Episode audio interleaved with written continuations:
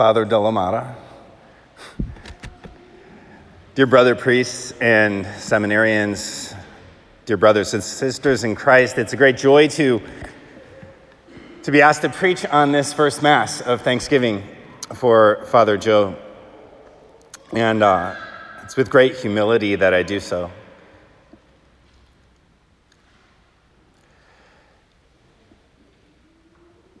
Because our Lord has just done amazing things. And yesterday was the culmination of many amazing things that our Lord has done. In the life of Father Delamarter and in the life of the other priests who are ordained, in the lives of your families.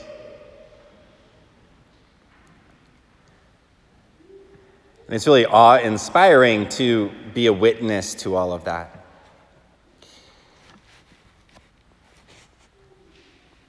In the gospel reading for today, we have this very ordinary situation where there's the healing of Peter's mother-in-law. And I'll admit that in my youth, in my pragmatism maybe, whenever I heard that gospel read, I sort of just thought it was an interesting detail.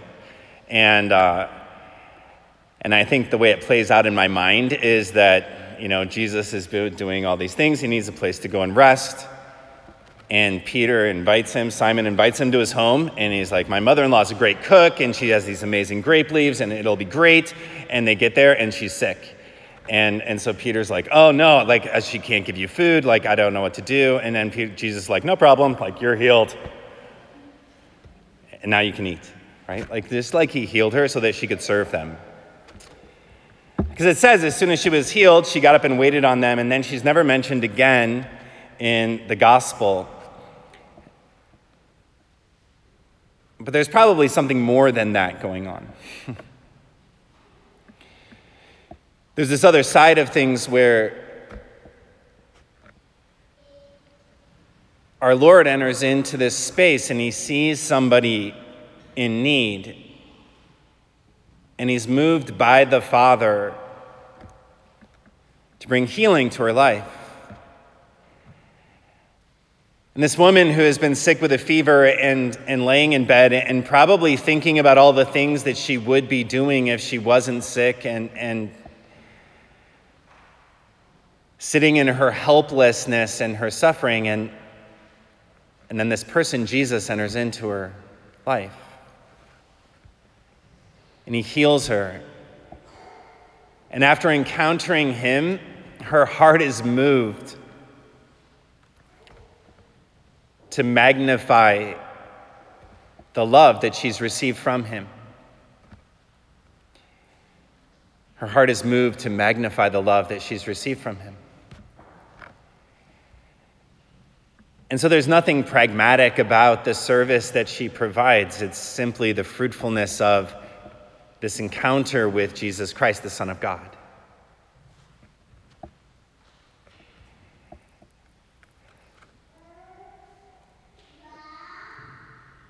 In her gratitude, she's moved by love.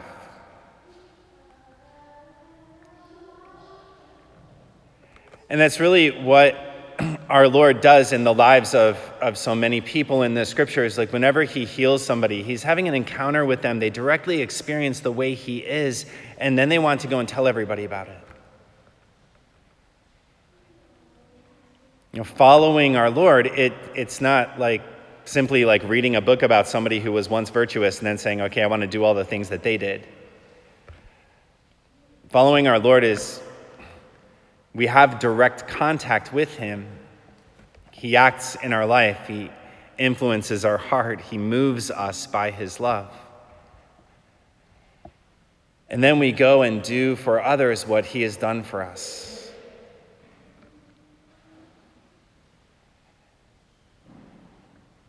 And it's something that we have to constantly focus on. Especially as priests, we have to focus on the fact that our Lord entered into our life and he moved something in our hearts, and everything that we do, we do to magnify that experience that we've had with him.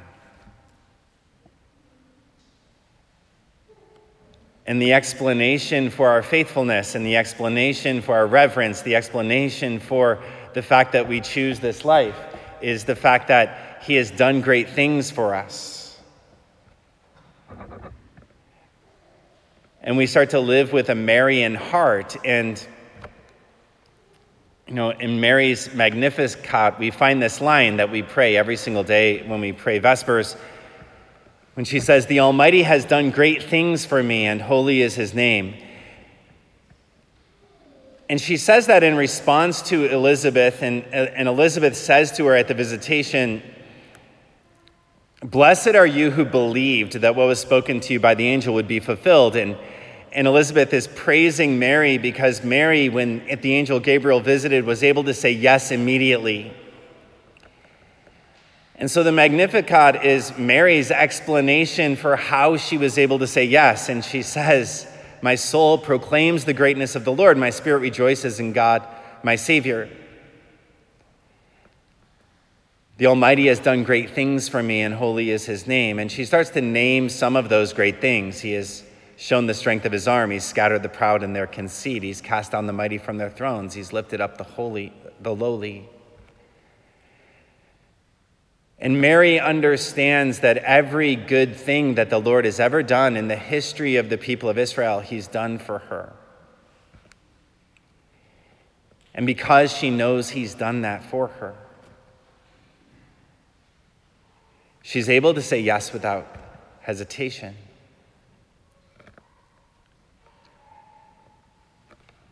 And yesterday, you and your brother priest, you gave your own fiat when you said Ad Sum. You gave your own fiat when you placed your hands in the bishop's hands.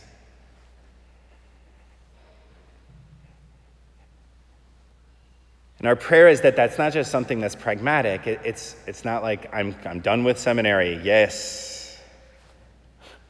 But it's the culmination or the manifestation of the mighty things that our Lord has done in your life.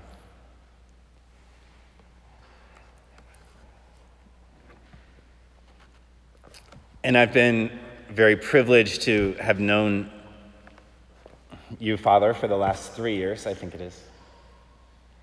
And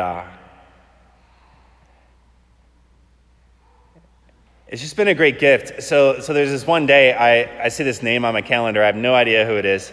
And Father Young Joe Dalamata walks into my office. And I'm like super nervous because I'm a priest of the Diocese of Lincoln. I'm not a priest in the Fraternity of St. Peter. And I know he's studying for the Fraternity of St. Peter. And like, I'm like, oh, he's going to judge me, or what's going to happen? Or he's going to think I'm judging him. And as we got to know each other, it was what I was most struck by was the fact that he had a zeal for his own formation. He had a zeal for his own conversion. Like his a desire that no stone is going to be left unturned, and my heart is going to be as ready as it can possibly be to receive and respond to the grace that God wants to give. And we've walked through these last 3 years, and it hasn't always, been an easy road. This last 3 years has been kind of hard for all of us in the church. And we both have friends who are priests who are no longer functioning as priests, and really everyone who got ordained this year is to be admired for their perseverance and their desire to serve the people of God in the world that we live in today. Because we've gone beyond living in a Christian world, and the fidelity that it takes demands a heart that is undivided. It demands a heart that's willing to let our Lord do everything possible to transform it.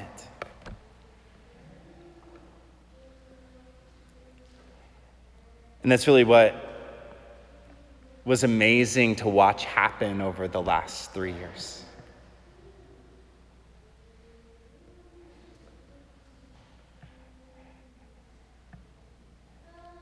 And I particularly remember one day when you came in to see me, and you were just like, "Father, I'm just really happy. I'm like, I've had this experience of God. Like, I'm good.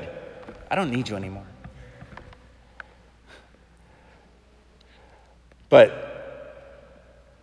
that being good is something that needs to constantly happen. It's something that needs to constantly happen. Yesterday, you received the sacrament that conforms you to Jesus in the most profound way. That conforms you in the most profound way. So that you speak the words that he spoke, and what happens is exactly what happened. Every time you offer Mass, and you pick up a piece of bread, and you say, "This is my body," and it is transformed into the body, blood, soul, and divinity of Jesus.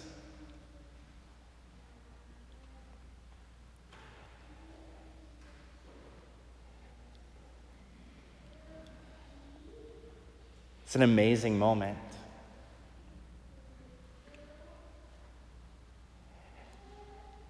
And it's a moment that's also there for you. Yesterday, and in the instruction, I can't remember the exact way it was translated, but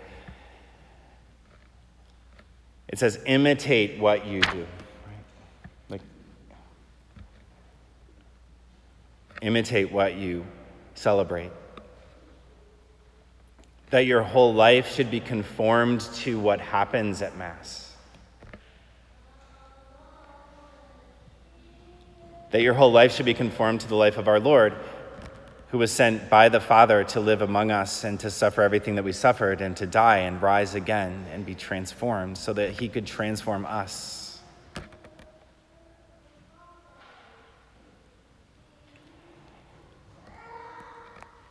And so I encourage you to remember these days. Remember these days. And remember the joy that you had yesterday. Remember the way you were smiling yesterday.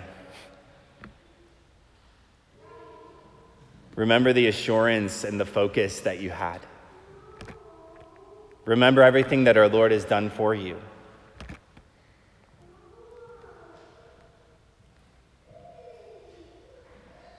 Because the difference between a pragmatic priest and a priest who is alive and evangelizing and bringing the gospel to his people is the fact that he remembers what happened.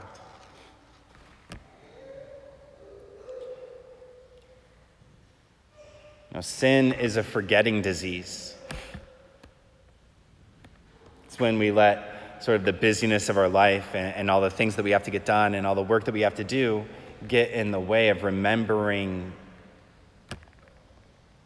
what our Lord has done in us. And in that transition point that happened yesterday, for me, you were transformed from that seminarian into a brother priest, which I'm very grateful to God for.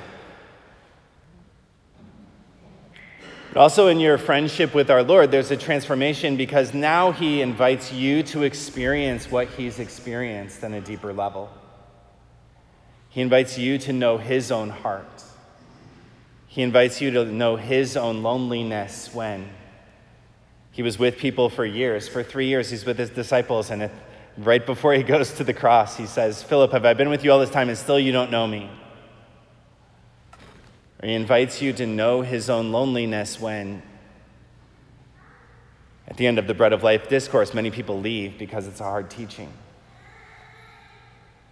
Or he invites you to know his own sadness when you're encountering a person whose life has just been destroyed by somebody else's sin. He invites you to know his joy when there's a heart that's truly transformed, when there's a sinner who returns to his fold.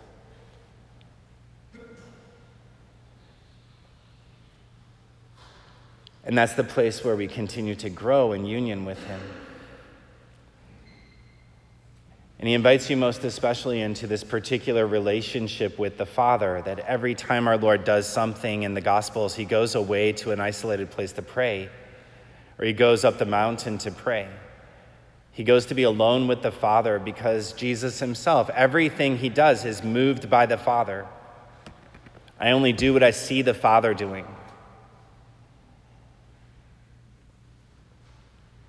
So my prayer for you is that every time you climb the steps to the altar to offer Mass, you join Jesus in going to be alone with the Father. That you recognize that everything that happens there happens for you.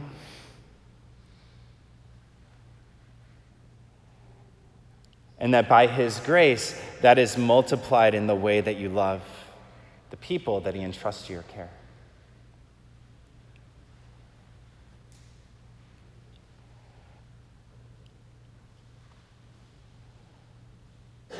The Almighty has done great things for you.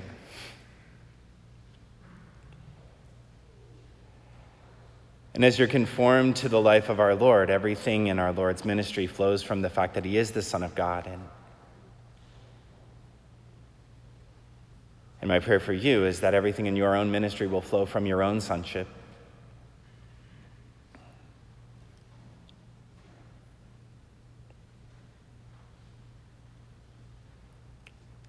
That you never lose the zeal you have for your own conversion and your own growth.